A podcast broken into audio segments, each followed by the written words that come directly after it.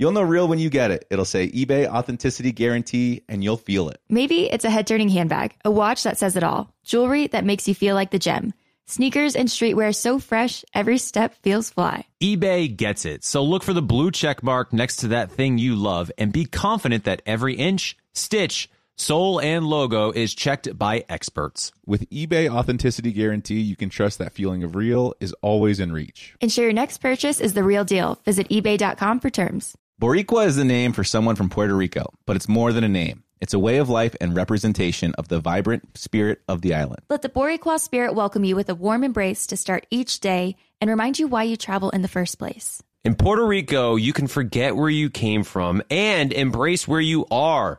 With nearly 300 beaches and 300 miles of coastline, there's always new places to explore. The island's diverse geography offers everything from secluded coves with white sand and crystalline water to stunning black sand beaches. There are spots that are perfect for water sports. You can surf, snorkel, paddleboard, or go diving. To travel to Puerto Rico, there is no passport required for U.S. citizens and permanent residents. Learn more and plan your trip at discoverpuertorico.com. What's up? This your boy Lil Duval, and check out my podcast, Conversations with Unc, on the Black Effect Podcast Network. Each and every Tuesday, Conversations with Unc podcast feature casuals and in-depth talk about ebbs and flows of life and the pursuit of happiness. Unlike my work on stage, I tap into a more serious and sensitive side to give life advice and simply offer words of encouragement, yet remind folks to never forget to laugh. Every Tuesday, listen to Conversation with Unc, hosted by Lil Duval on the Black Effect Podcast Network, iHeartRadio app, or wherever you get your podcasts. Presented by AT&T. Connecting changes everything. Hell, I suck at dating with Dean Unglert and Jared Haibon, an iHeartRadio podcast. What is up, sucky daters? It's so good to have you back. It's a new week. It's a new love story. We've got a great episode for everyone today. Uh, we have Dr. Helen calling in, and let me tell you right now, she might be the smartest person we ever have had on this podcast. Jared aside, obviously, because we all know that big brain he's got in his head. But it's also a very, very, very special week in the help I suck at dating world, and what a glorious world it is. And I'm going to say, we've talked about it before on this podcast, but I know no one cares about it. No one else besides the person that's involved cares about it. But fantasy football. Let's talk about fantasy football for a second. Yeah, we're gonna do For this whole podcast time- about fantasy football, actually. So if you guys want to listen for- to dating, No, Jared, we don't want to. We don't want them to close out of the podcast. oh, sorry. For the first time in my life, I am in Jared's fantasy football league. I like how this is my fantasy that- football league all of a sudden. Tanner is the one that put and this thing top- together. Yeah, he's your best friend. And on top of that, I I am playing Jared this week in fantasy football. And we don't know who's going to win. Jared is projected to beat my butt by at least like 30 points. I don't, I don't remember what think the so. exact projections were. Well, projections But are worth total I- I- squat. I know that we uh, we we briefly text messaged about this, but we do need to have some sort of uh, some sort of uh, penalty for the loser. Let's let's say you lose by ten points. I need you to do something for our audience. that Well, I say- both humili- humiliating and hilarious. At the same This is what I think. I think everybody should either. I, I think people should DM us on Help I Suck at Dating and tell us what the punishment should be.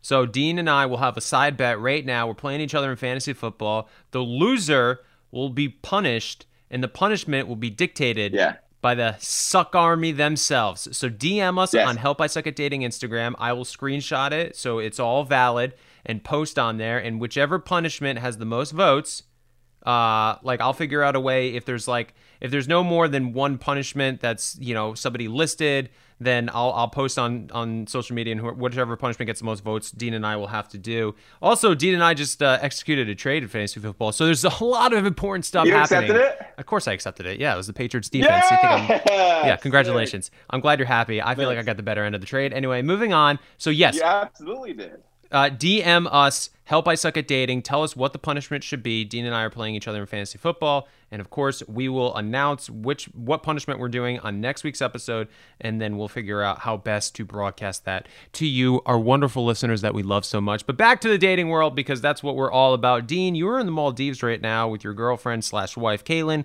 Tell us how that's going because if you guys follow Dean on, on social media, you have seen uh, literally the most beautiful place on earth, the Maldives. How's the vacation going? Well, Maldives is definitely the most beautiful place on earth. Uh, yeah, it was definitely a spur of the moment uh, situation that arose for us. It's funny because in both of our heads, we were like, we shouldn't be traveling right now. Obviously, we're in the midst of COVID and everything that's going on. Um, but despite all that, we are and we feel safer than we have in any moment that we have in Los Angeles. I obviously have been driving around through Colorado, up in Montana, and over to Washington and all these other beautiful places. But it's funny because there is such a um, stigma against traveling internationally, and and obviously there's only so many borders that are open to American citizens at the moment. But uh, even posting like our initial post of like, "Hey, we're going to the Maldives" on Instagram, it was met with a lot of backlash. And like, I fully understand it. Like, people obviously are are are scared, they're concerned, they they want everyone to stay healthy, and and, and they want everyone to be safe.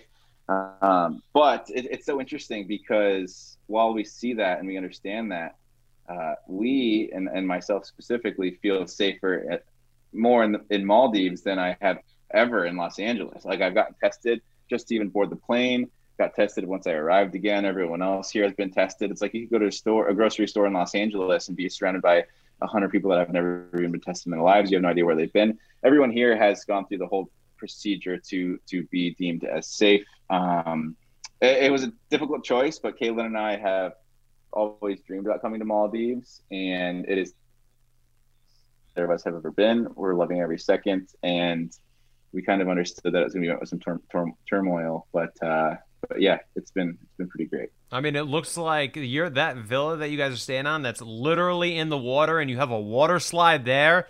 Holy! Like I've been lucky enough, you know, to go to Italy and Greece and Ireland and travel around. And man, those videos you're posting are like, holy Christ, this is the greatest place on earth. We're getting some figures of like every time we like check into a new place i'm like hey like how much how much money does this cost? If it was to be like in the middle of the high season.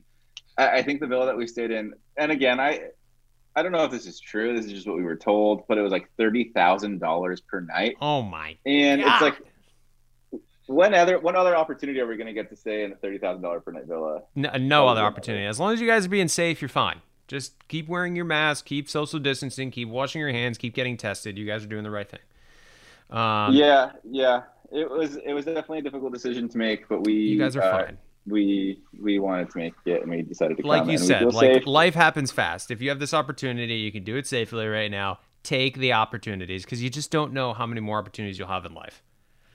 And the thing is, there's no convincing someone that thinks it's unsafe that it is safe. Like everyone's every you know, if you think that I, nothing that I'm going to say is going to convince you otherwise. Yeah. So um, it is what it is, and we are definitely doing 100% everything that we possibly can do to keep ourselves safe and keep the people around us safe, and we will continue to do so once we get back to the United States next week.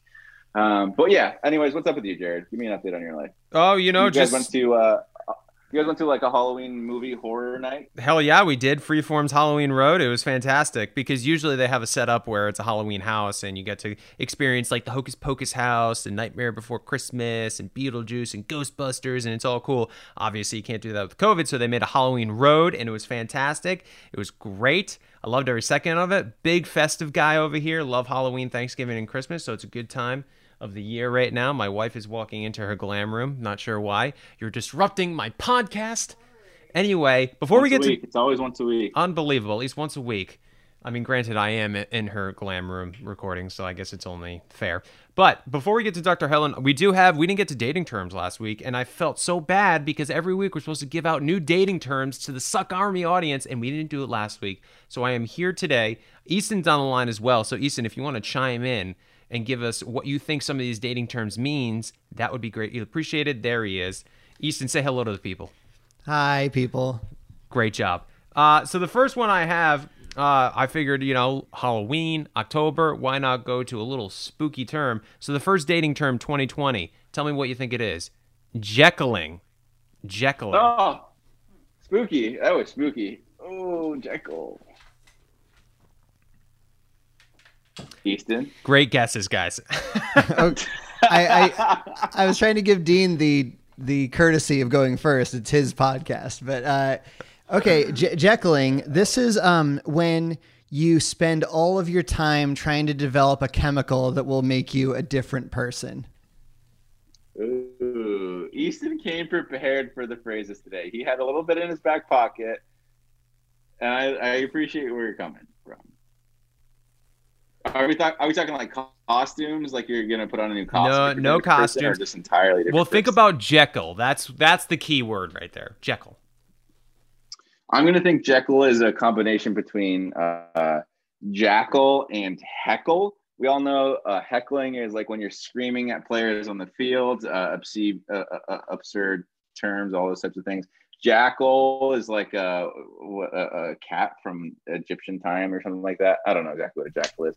Are you Uh, still combine speaking the English? Two, combine the two, and you get someone pretending to be a jerk and and you know essentially yell at the players on the field, but in reality you are like a pretty good guy. So that's actually pretty close. Now, the reason I said Jekyll because, come on, guys, Jekyll and Hyde, the qualities of appearing to be one person but actually being someone else. So, have you ever been approached by a man or woman online or in real life and thought that they're initially keen to shower you with compliments and flattery in the quest to get your attention, but as soon as you reject their advances, he turns nasty, very nasty. Usually, this is more guys and girls, obviously. That's Jekyll right now. Then, where you meet someone who's overly showering you with compliments and kind to you and sweet and caring, and then as soon as you reject any advancements by him, flips the script, turns nasty. That's Jekyll right there. I want to say Jekyling is like the quintessential boy move. And I want to say I almost nailed it right on the head. I kind of had actually like the inverse of Jekyling. I thought it was mean and then nice, but really what it is is nice and then mean. But I do want to say that I, I have friends. I uh, have have friends on both sides, friends that have both Jekylled and received the Jekyling, and it is uh, very very frustrating. Very frustrating. Uh, so last one before we get to uh, the doctor. Uh, this one's funny. Uh, 2020 dating term deja ew. Deja ew. Deja ew. I see- I'm going to go before Easton because it's so hard to follow perfection sometimes. Deja ew is uh, when you meet someone that reminds you so much of an ex that you've had that you absolutely despised, and yet there's something about him that you just can't keep yourself away from. Ah. I mean, I, I I guess I was thinking something similar. Like when you're dating someone, you're like, hmm, I feel like I've been disgusted by this before. This is something that I've seen before and hated. Uh, very good guesses. Both are pretty close. So uh, they want you to picture this scene. So bo- close your eyes and picture this scene, ladies and gentlemen. You're you're flicking through your chosen dating app and you come across the profile of someone you've already spoken to or have even been on a date with. It did not go well. That feeling, friends, is called deja ew. You know, a bit of deja vu, but worse. That's deja ill right there. When you're on a dating app and you see somebody that you've already talked to or matched with, or even have gone on a date with, and it did not go well. It's like when you're on Tinder for a while, you go on a Tinder date, you delete Tinder, get on Bumble, you're on Bumble, and then you see that same guy on Bumble.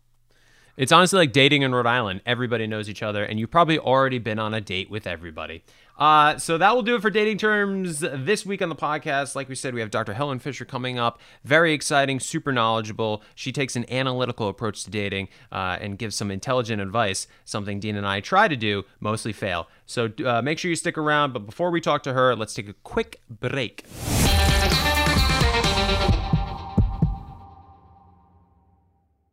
You'll know real when you get it. It'll say eBay Authenticity Guarantee, and you'll feel it. Maybe it's a head turning handbag, a watch that says it all, jewelry that makes you look like the gem, sneakers and streetwear so fresh, well, every step feels fly. When it comes to style and luxury, eBay gets it. They're making sure the things you love are checked by experts, but not just any experts, specialized experts. Real people who love this stuff with real hands on authentication experience. So when you see that shiny blue check mark that says authenticity guarantee, shop with confidence. Every inch, stitch, sole, and logo is verified authentic through a detailed inspection.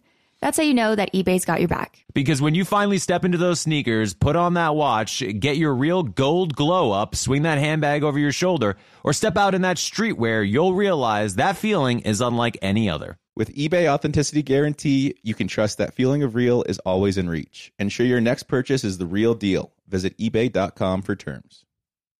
Everyone knows how much Dean and I love to travel, especially after enduring a Colorado winter. I'll take any chance I can to be in a sunny, beachy place right about now. Well, Caelynn, I have the perfect place we can travel to next. In Puerto Rico, there are nearly 300 beaches and 300 miles of coastline. And when it comes to photography, the landscape is unbeatable. I think I need to go there for a relaxing vacation before baby number two comes, which is great, but also I'm very nervous. Puerto Rico offers everything from secluded coves with white sand and crystalline water to beautiful black sand beaches. There's no passport required for U.S. citizens and permanent residents. Learn more and plan your trip at discoverpuertorico.com. This episode is brought to you by Navy Federal Credit Union. At Navy Federal, it's been the mission to help the military community for over 90 years. And not just help them, but do everything to make sure they not only grow, but flourish. That's why Navy Federal Credit Union has all kinds of great savings and investment options like share certificates with sky high rates. So don't hesitate. Start growing your finances today with a variety of savings and investment options. Navy Federal Credit Union. Our members are the mission. Savings products insured by NCUA. Investment products are not insured, not obligations of Navy Federal and may lose value.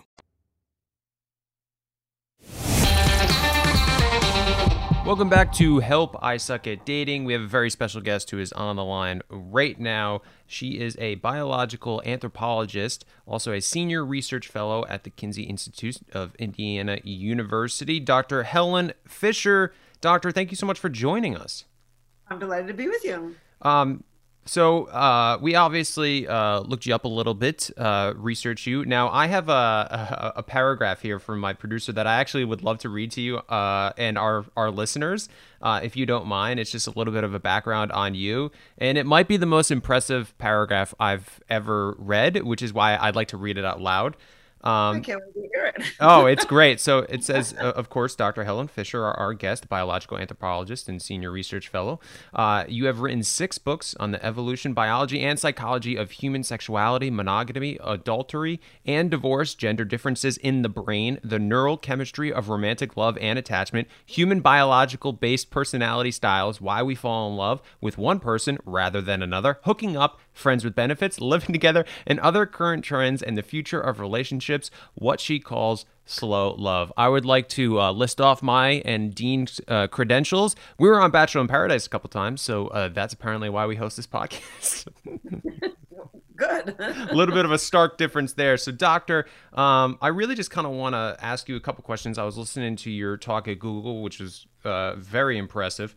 Um, and you brought up a couple questions in that talk that I find very interesting because you obviously have done this this this research before. And you talk about is monogamy natural? Why we fall in love, uh, like I said before, with one person rather than the other. So I'd really like you to talk about um, this this these seventy five people that you put into this brain scanner uh, to study the brain's uh, circuitry of romantic love. I was wondering if you could kind of touch on that a little bit, give a little background for our listeners, uh, and why you did the study. Absolutely. Well, first of all, um, we've now put over 100 people into the scanner using uh, functional magnetic resonance imaging. And I was really studying romantic love. I do think that we've evolved three distinctly different brain systems for mating and reproduction. Sex drive being one, second being feelings of intense romantic love, and third being feelings of deep attachment. So, what I was looking for is what happens in the brain when you fall madly in love. And um, we put a lot of people in the machine, and we actually know the brain circuitry of it you know, I I've always wondered. I mean, people pine for love, they live for love, they kill for love, they die for love. I mean, it's a very powerful human experience. And when you look around the world, we're, we're saturated in all kinds of these uh, artifacts of this. I mean, not only myths and legends and and stories and plays and sitcoms and therapy books, but also operas and symphonies and, and, and plays and holidays and holiday cards and you name it. I mean, you know, we're saturated. And of course, The Bachelor yeah. and, and, and all the rest of them. I mean, you know, I mean, we're all looking for life's greatest prize, which is a mating partner. And this brain system evolved millions of years ago to enable you to focus your mating energy on just a single person and start that dating process. Uh, and of course, you know, if you find the right person and you you form a real partnership, uh, you're going to send your DNA into tomorrow. So it's basically a survival mechanism. And so I thought thought to myself, well, if this is such an important thing, you see it everywhere. Everybody's craving to have it, uh, and if one fails, they go and do it again all throughout their lives. So why is it? So anyway, we began. I began to put people into the scanner uh, with my colleagues and I had them bring in two photographs. Uh, one of the person that they were madly in love with, and one of a person who, when you look at that picture, it calls off forth no positive or negative feelings at all. It's just absolutely neutral. People would bring in, oh, a roommate from long ago, somebody that they know from the street, etc. And what we had them do in the machine was had them look at the photograph of their sweetheart and look at the photograph of the neutral individual and then see what happens, contrast what happens in the brain with the two of them. The problem with that is when you're madly in love with somebody, you can't stop thinking about them. So I had to do something to get the brain back into sort of a resting state before I showed them the neutral photograph. So the way it ended up being is you look at the photograph of your sweetheart for 30 seconds, then you we cast a large number on the screen like 8,421. And for so and so many seconds, you've got to look at that number and count backwards in increments of seven. Gets the whole brain uh, into a, a, a, different kind of state.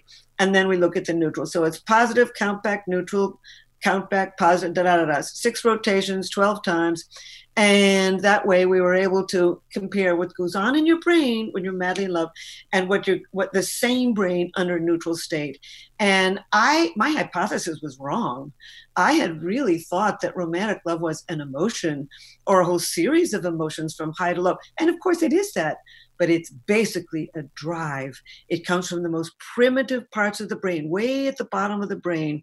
Um, in fact, it lies right next to a factory that orchestrates thirst and hunger. Thirst and hunger keep you alive today. Romantic love uh, enables you to, drives you really to to find the right person and send your DNA into tomorrow. So it's a very powerful brain system, and we've been able to to locate it. Dr. Helen, I got a question for you here. So you talked about oversaturation, which I, I, I totally agree with. It's everywhere. There's no uh, hiding from it. No matter what you're doing, you're going to absorb it in some way or another. You also said that you test for three creden- credentials for the 100 plus candidates that you tested.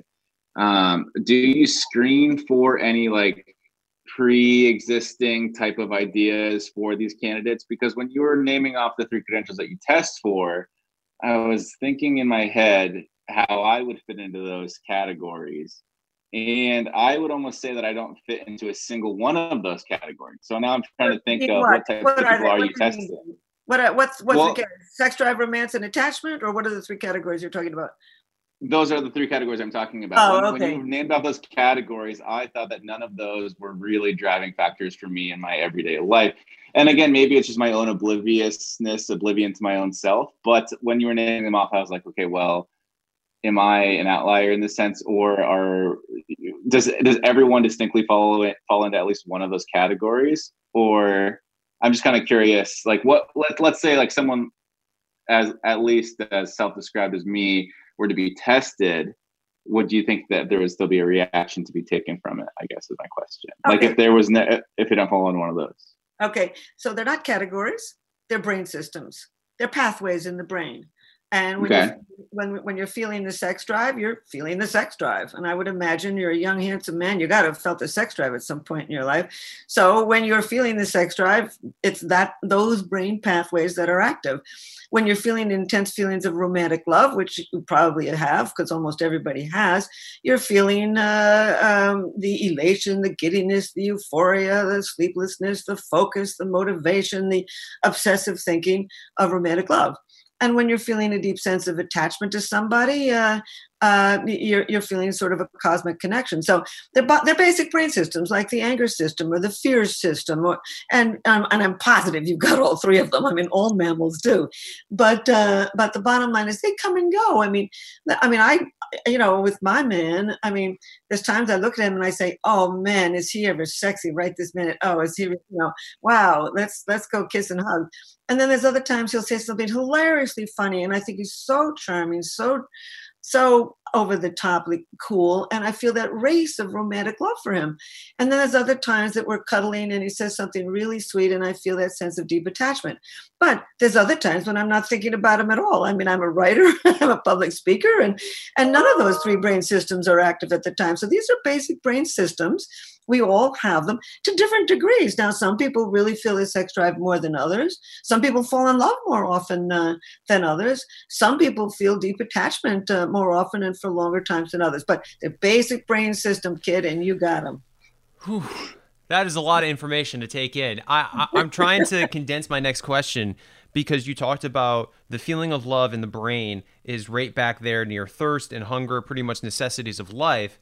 So my my question is I, I guess that feeling of love would that be designated as a necessity of life no i mean well let's let's talk about which brain system. I mean the brain system for uh, romantic love um, it's not a necessity. None of them are i mean you know i have run into people who've said they've never felt the sex drive. I mean not many i'll tell you that uh, and and I've found young people um, who have never experienced the feeling of, of romantic love, and they will. As a matter of fact, I have two friends who actually never. They both married happily. They were deeply attached to their uh, uh, spouse. They both had children, and not until their fifties did either of them actually fall in love.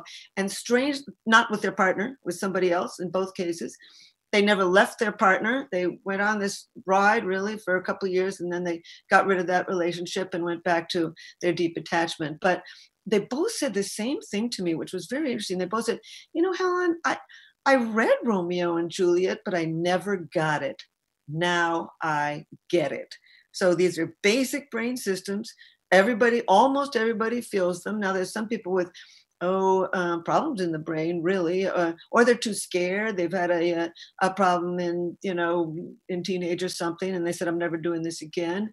But the vast majority everywhere in the world you we're you know as i said we are deluged with the the artifacts of this incredible brains it's like the fear system. I mean everybody gets scared.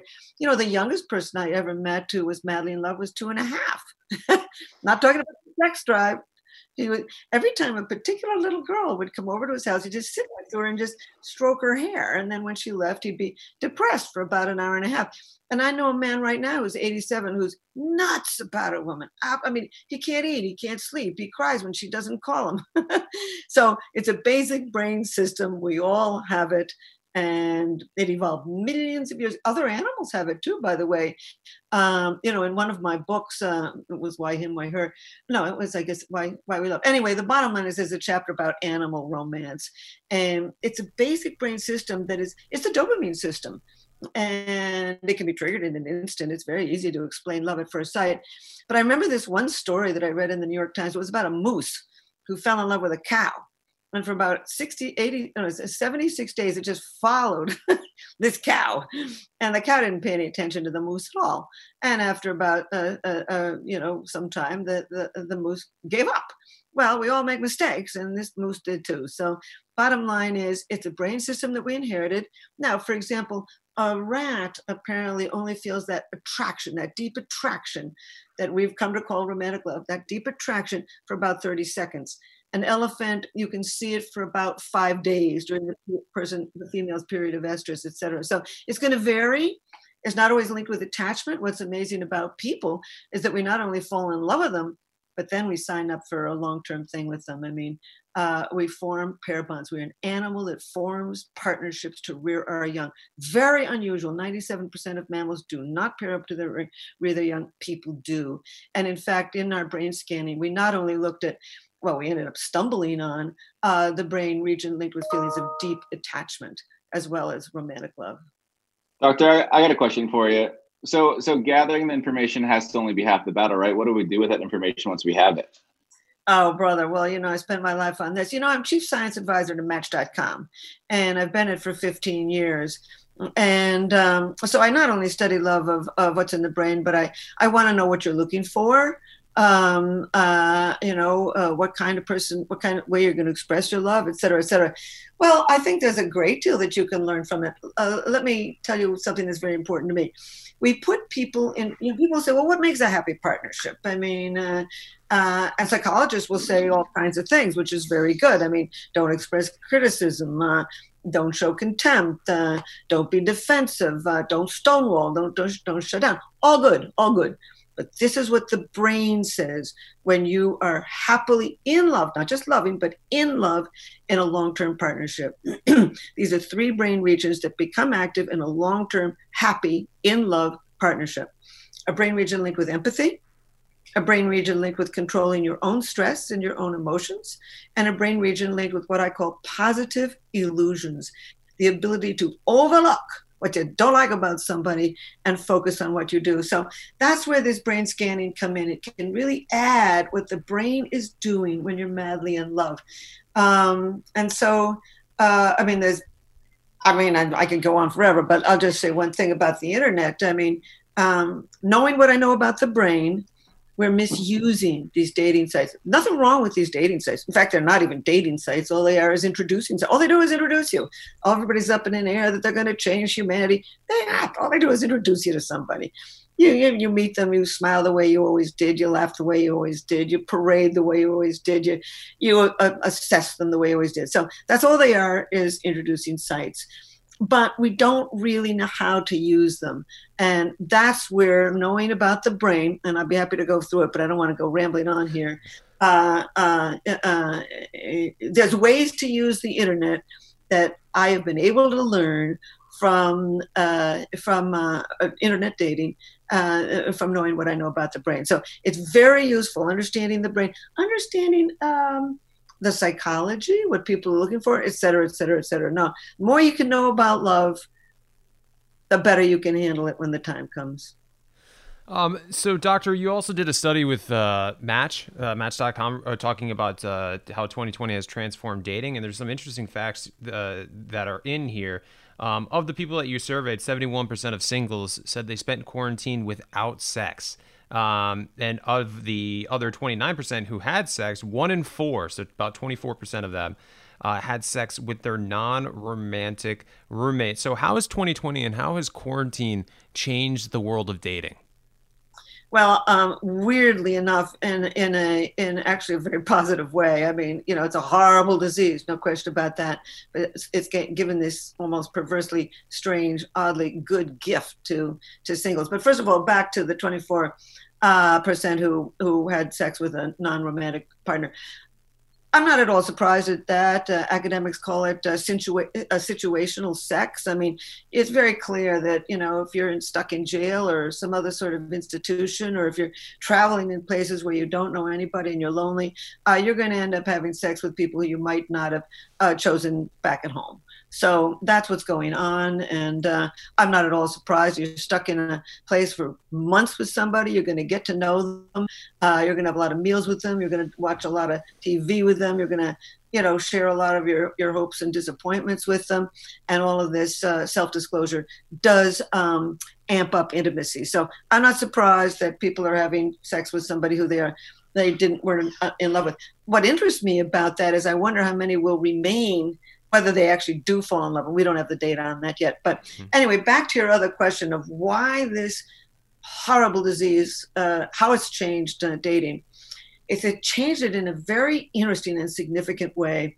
As you mentioned in your introduction, I talk about slow love. You know, I've been studying with Match for 15 years. We do not poll the Match members. This is a national representative sample of singles based on the US Census. So it's real science. We've got data on 50,000 people.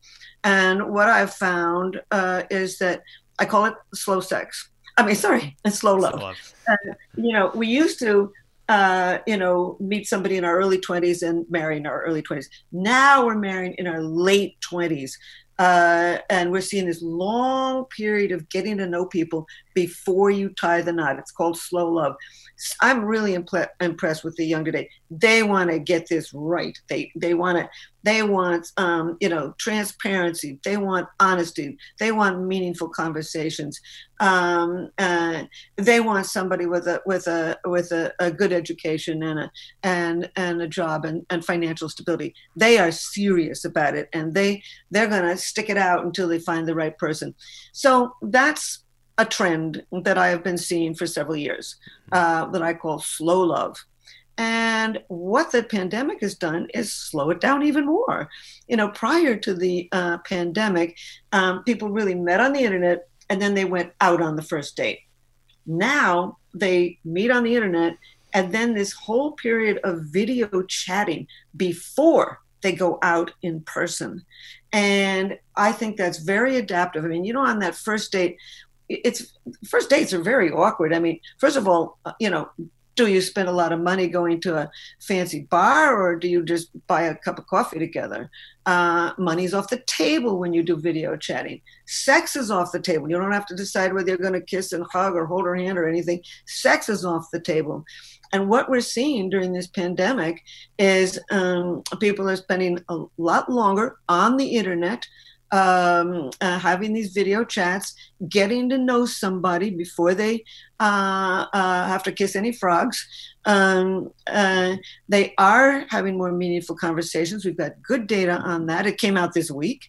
Um, uh, they are having. They're more honest. They're more transparent. Uh, they're less interested in the, in in in good looks, not only in themselves but in potential partners they're even more interested in somebody who's got a good job and is financially stable. They're doing more of what I call intentional dating. Uh, and uh, and they're slowing down the process.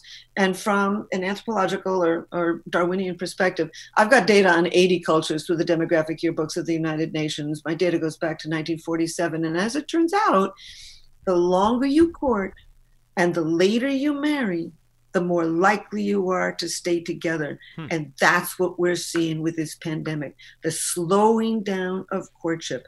And we may well, and we're going to get out of this pandemic at some point, and people will get back to meeting in person. But what's interesting is 58% of these people, when I asked, uh, you know, will you, uh, do you think that you would continue doing this video chatting before the first date? 58% said yes. And I'm not surprised because it's easy. It's a vetting process, for God's sakes. You know, you can get rid of the, the, the ones you don't want before you go out and spend money and time and get all dressed up and have the awkwardness with sex. So it seems to be a new stage in the dating process. It's slowing it down even more. Mm-hmm. And slow love is, I think, going to lead to relative family stability. And you think 58% is going to hold? Because when I think about it, I think people are just kind of stuck in this idea. And so they're just saying, yeah, I could see this happening post pandemic, but it's hard for me to imagine that happening after the fact. And then also follow up question: Do you think that I know we touched on a lot of the positives for this uh, slow love as we talked about, but what kind of negatives do you think we could possibly draw from it too? Oh, it's a very good question. Um, it's funny. It's fun. Nobody's asked me that question. I got to think on this for a bit. Dean's coming in firing hot. Start me out, man. Do you have any ideas of what would be the bad about getting to know somebody slowly?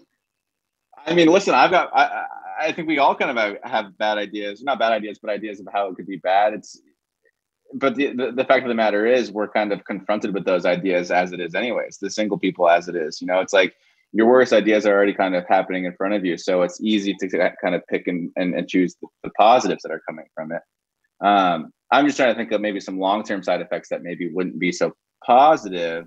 And you're right; it's hard to it's hard to pick and choose and, and find those things that maybe are, are going to be long lasting that aren't. I'd say one thing that I and I don't know if this is a true negative or not, or if it's just my own mind, but I do feel that sometimes people give up on love too easily or give up on people too easily. And i'm curious that with slow love if they're they're more willing to give up even easier um, that would be one side effect I'd be interested to see because you know with when within relationships we all know that there are going to be certain times when the relationship isn't going well and you kind of have to overcome some obstacles together and, and and figure things out. No relationship is ever perfect. And I'm curious if slow love is going to lead people to even thinking that they need more of a perfect relationship something that just doesn't exist hmm. I, I, don't know. You know, some for some reason I th- see that as apples and oranges. I mean, slow love is is just talking about the courtship process, the slowing down of getting to know somebody. That's all it is. Yeah. And I think that what you're talking about is in a relationship. And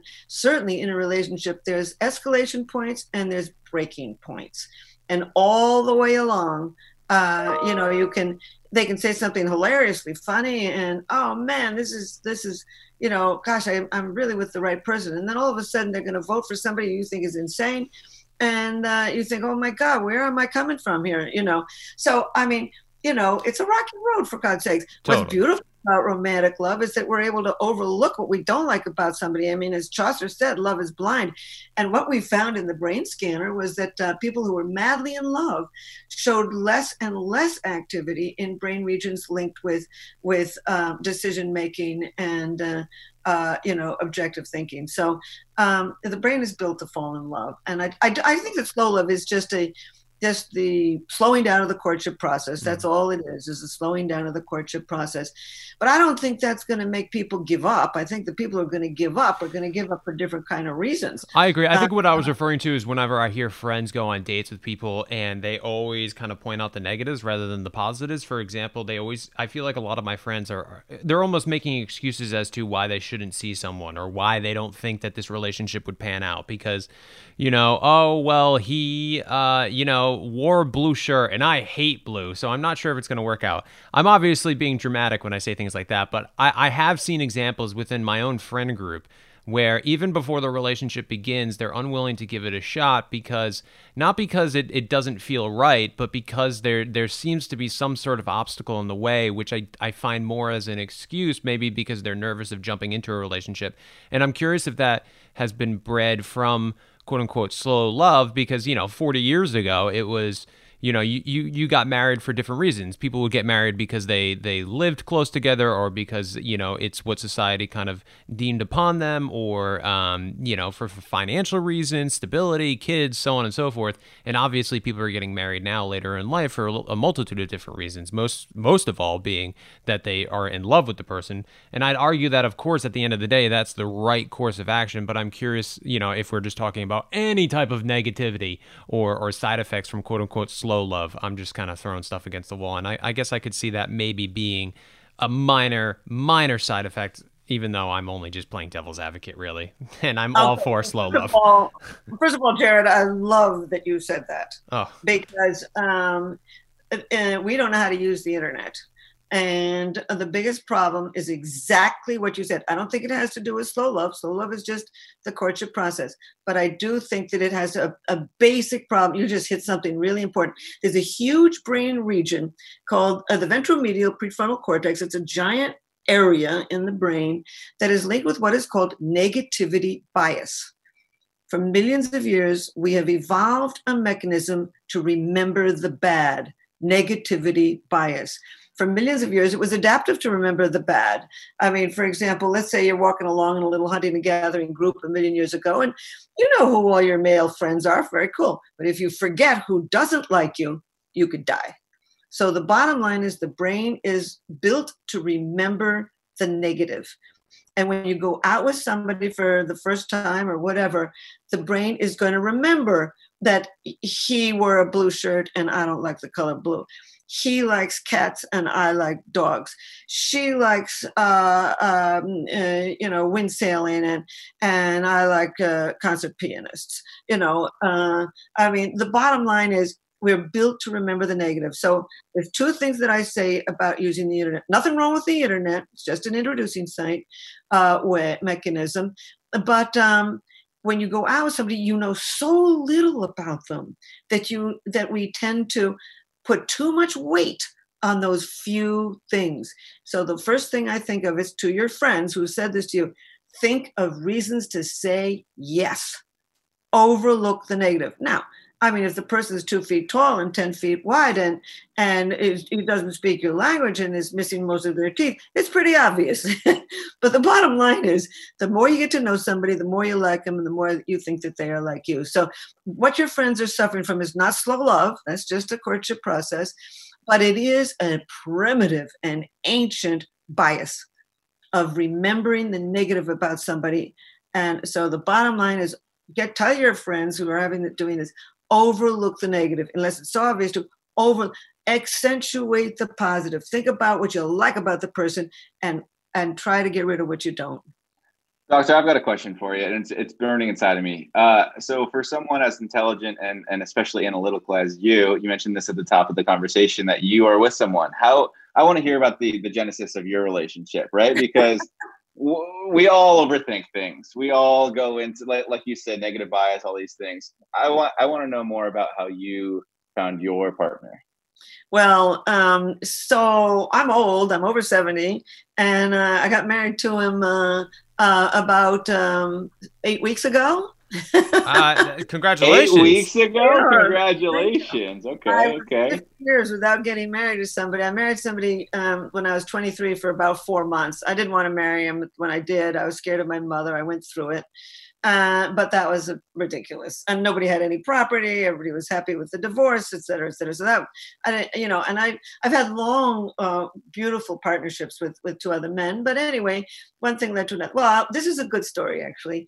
Um, so this guy, uh, first of all, he um, was on staff at the New York Times for for 22 years. So he's interviewed me many times over the years, and and um, I've liked him, but I've never put the move ever put the move on anybody in my business world. So uh, we came and went, and now and then I would always really admired who he was and everything. Anyway, uh, six years ago, we were invited out to a private uh, ranch in Montana and this and our host had invited about 20 um, journalists and writers and he offered to give me an, a, a ride back to the airport. So we were in his car for about two and a half hours just the two of us.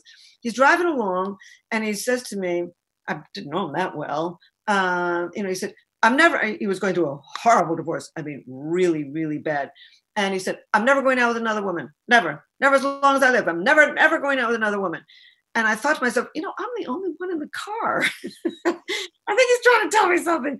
So hmm. anyway, so I said, well, far out, you know, there's other boys in the in the world, for God's sakes. But anyway, so we started to go out uh, every six weeks or so with a group of people. And at the end, he'd give me a nice hug. And I always liked him, but I never was going to put the moves on him. So anyway, finally, we were, I don't know if you guys are from New York, but bottom line is it was in May and uh, we were it was a week a year later and um, we were going to have an early dinner walk the high line and then go play pool. So i don't know what got into me but i pulled my uh, cocktail napkin out from underneath my drink and i said why don't we secretly write down um, what we uh, would like to win uh, if we win at pool? So i wrote on mine a real kiss and i'm sick of the hug what I didn't move. know I didn't know what I what he had written down. So anyway, um, we go play pool. He kills me at pool. I had played pool ten times in my life. He grew up with a pool table in his basement. So I open his little napkin and it says sex and clarity. I mean, straight to the point. So I said, I got you. I, I got you. you I, I, I figured out what you mean by the sex, but what do you have in mind for clarity? And he wanted to be friends with benefits and he wanted to make it very clear. And I said, that would be fine. But I said to him, we walked uptown and we weren't going to do anything that night. It was 8, 3 a.m. by then. And I said, uh, I said, I said, you know, I study love. And uh, I said, I just would like to ask you one question. You know, when you have sex with somebody, it can trigger the brain circuitry for romantic love. Any stimulation of the genitals can drive up the dopamine system and trigger feelings of romantic love. And with orgasm, there's a real flood of oxytocin linked with attachment. There's a possibility that you would fall in love. Are you willing to take that chance? And he said yes. two months ago. I don't know. I don't know if awe is the right response to that. That's like the most like analytical. I think that's uh, really adorable approach. it, it's so it's so funny. They, he I ended like... up falling in love with you. That's that's the yeah. uh, that's the adorable part.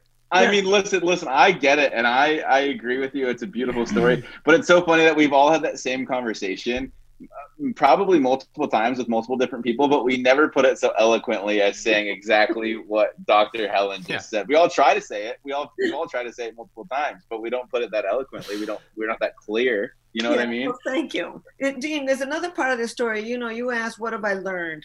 And I, I, I there was something very, very valuable with him you know, he really was going through a terrible divorce. I mean, I won't go into the details, but anybody would agree that this was a, a, a utter nightmare. And um, Uh, and uh, after about three months of starting our Friends with Benefits, uh, it was about Thanksgiving time. And he said to me, he said, You know, Helen, I am just overwhelmed with it, all of my issues here. I just have to stop this relationship. I wasn't mad at him. I've never been mad at him because he was clear and he was honest. And he, he, I, he said, I said, okay, I, you know, I get it. And it was in Grand Central Station. He says this over a drink. I walk home in tears, of course. I never called him again. I never wrote him again. I never badgered him to change his mind. I never showed him that I was suffering. Never. And about six weeks later, he writes me and he says, I think I made a terrible mistake. Aw. And what he had learned was that here is a woman who he could get rid of. It's very important to hold somebody with an open hand so that they know they want to be there. And I think I would have done that even without knowing what I know about love, but I certainly have learned it. And I mean, and, and it was a success. And so the bottom line is that people don't want drama. They want to know that they're there because they want to be there. And um, and he learned that you know if he had, and I even said to him, uh, you know, after we got married, I said I'm never going to divorce you, but uh, if things go bad, I'm just going to move out and change my will. you know, I mean, uh, you know, I mean, we oddly enough play this one day at a time. I mean, I'm in it for life. I'm in it for life. He's in it for life. Except it's not a problem, and we will not have a problem. We see the world the same way. But the bottom line is, I like this concept of of doing it one day at a time uh, on some Yeah. psychological level. So, you know, I mean, uh, uh, you know, uh, and also we are um, LAT. I said, I said, I'm, I'd love to marry him, that's for sure, but I'm not moving in.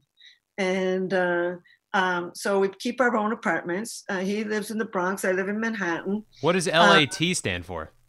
Living apart together. Oh, okay. And um, and so I was there last night. Uh, I'll go back on Friday night. We're going to go away for the week, all next week. That's great.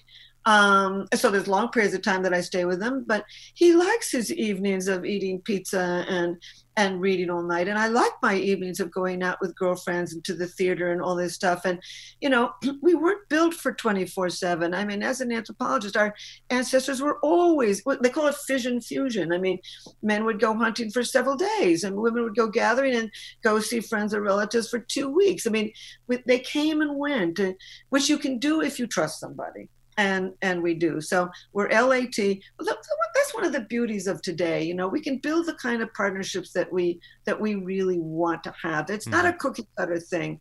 I remember that you know jared was saying well in the past you know um, you know you really had to really a hundred years ago you had to marry the right girl or boy from the right ethnic background, from the right social background, with the right amount of money, uh, with the right religion, and hopefully from the farm next door. They really had some very rigid criteria of of who you could wed.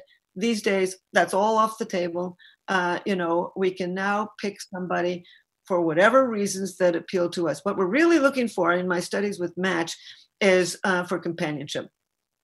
What singles want today, of all ages, is, is a companion.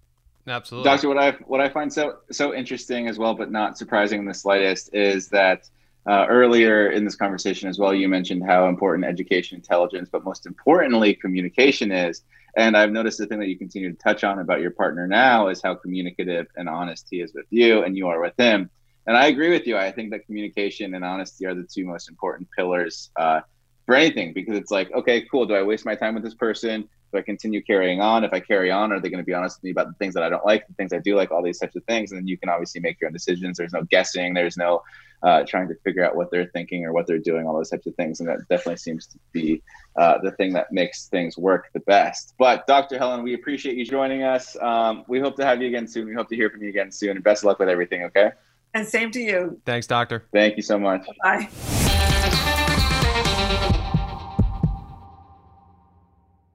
You'll know real when you get it. It'll say eBay Authenticity Guarantee, and you'll feel it. Maybe it's a head turning handbag, a watch that says it all, jewelry that makes you look like the gem, sneakers and streetwear so fresh, well, every step feels fly. When it comes to style and luxury, eBay gets it. They're making sure the things you love are checked by experts, but not just any experts, specialized experts. Real people who love this stuff with real hands on authentication experience. So when you see that shiny blue check mark that says authenticity guarantee, shop with confidence. Every inch, stitch, sole, and logo is verified authentic through a detailed inspection. That's how you know that eBay's got your back. Because when you finally step into those sneakers, put on that watch, get your real gold glow up, swing that handbag over your shoulder, or step out in that streetwear, you'll realize that feeling is unlike any other. With eBay Authenticity Guarantee, you can trust that feeling of real is always in reach. Ensure your next purchase is the real deal. Visit eBay.com for terms. Everyone knows how much Dean and I love to travel, especially after enduring a Colorado winter. I'll take any chance I can to be in a sunny, beachy place right about now. Well, Caelynn, I have the perfect place we can travel to next. In Puerto Rico, there are nearly 300 beaches and 300 miles of coastline. And when it comes to photography, the landscape is unbeatable. I think I need to go there for a relaxing vacation before baby number two comes, which is great, but also I'm very nervous. Puerto Rico offers everything from secluded coves with white sand and crystalline water to beautiful black sand beaches. There's no passport required for U.S. citizens and permanent residents. Learn more and plan your trip at discoverpuertorico.com.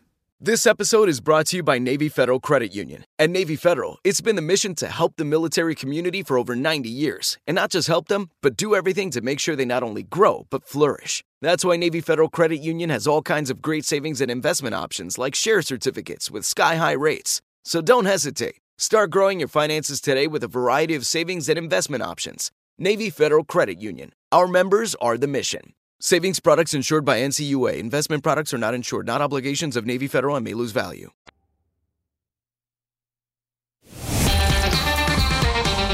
What is up, Sucky Daters? Welcome back to our favorite segment. It is the email segment. Before we get into it, do not forget to email us, I suck at dating at iheartmedia.com. It's our favorite segment. It literally is the only reason I sign into this podcast every single week just to read your emails. I could care less about Jared. It's true, and it's, it's in his care contract. less- I could care less about anyone else. All I care about is the email. So keep emailing us. I suck at dating at iheartmedia.com.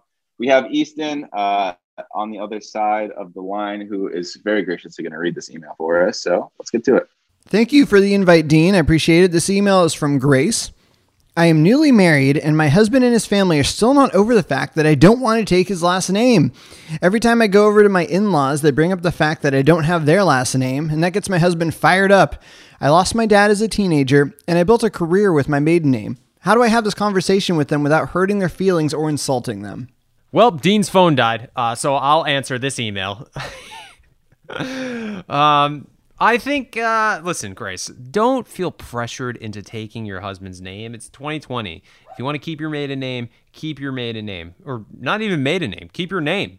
Uh, I, you know, I, I know it's very traditional. Some people feel compelled that they have to change their last name to their husband's last name. Who cares? Keep your last name. Like you said, you've built a career on it. Uh, you, your your father, uh, you lost your father at a young age. You want to keep his name. Uh, keep it. Uh, don't feel pressured. Okay, that would be my advice. Don't let somebody pressure you into it. And if they are pressuring you, I think that's wrong on their part, especially thinking about the circumstances that you're going through. Uh, it's your name. Uh, you are an independent person. Uh, while you're in a marriage, you are very much allowed to keep your last name. So I would just stick to your guns and tell them exactly how you feel and be honest with them. You're not insulting anybody, uh, ho- and hopefully you won't hurt their feelings. Um, and th- I, I just feel like their feelings shouldn't be hurt. I just feel like they should understand.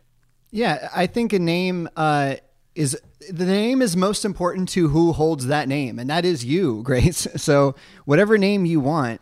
I mean, frankly, when when I got married, I told my wife I was like, I don't I don't care if you take my name or not. At at the very least, it's a ton of paperwork and it's a lot of time and effort. Like, man, if you don't want to do that, I understand. I don't care. um, but but she did it because she cared. No, I'm just kidding. Uh, but she she, she she she she did take my name. That that was important to her. Um, uh, but at, at the very least, it's so much work to to change your name. I mean, I understand if you don't want to do it for any reason. It's a lot of homework. Yeah. So tell them tell them to tell them to shove it. They can keep their name. Yeah, I told I I told Ashley I'd like for her to take my name, but it certainly was not a requirement. If she wanted to keep her name, keep your name. Because especially, I can understand where Grace is coming from about losing her father at a young age. and She wants to keep her name. Because Ashley, Ashley's dad had two girls, so his the Iaconetti name is not going to last because there's no one to pass it on.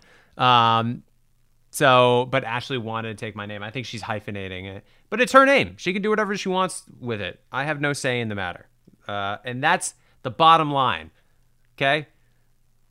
Because Stone Cold Steve Austin said so.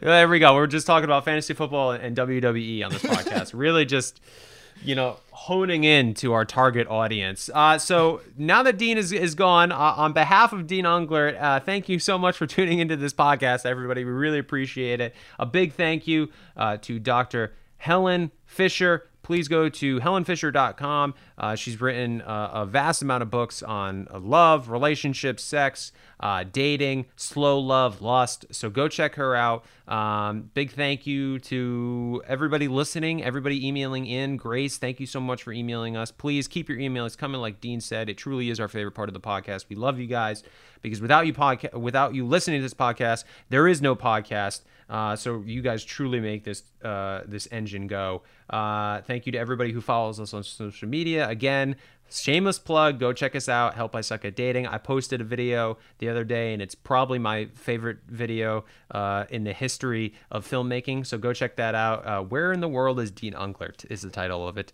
Um, thank you to Easton. Uh, thank you to everybody who makes this podcast go. and Dean Unglert may or may not be back next week. I think he will be, as long as he has more than 1% on his phone. So make sure you tune in, where hopefully we all suck just a little bit less. Follow Help I Suck at Dating on iHeartRadio or wherever you listen to podcasts.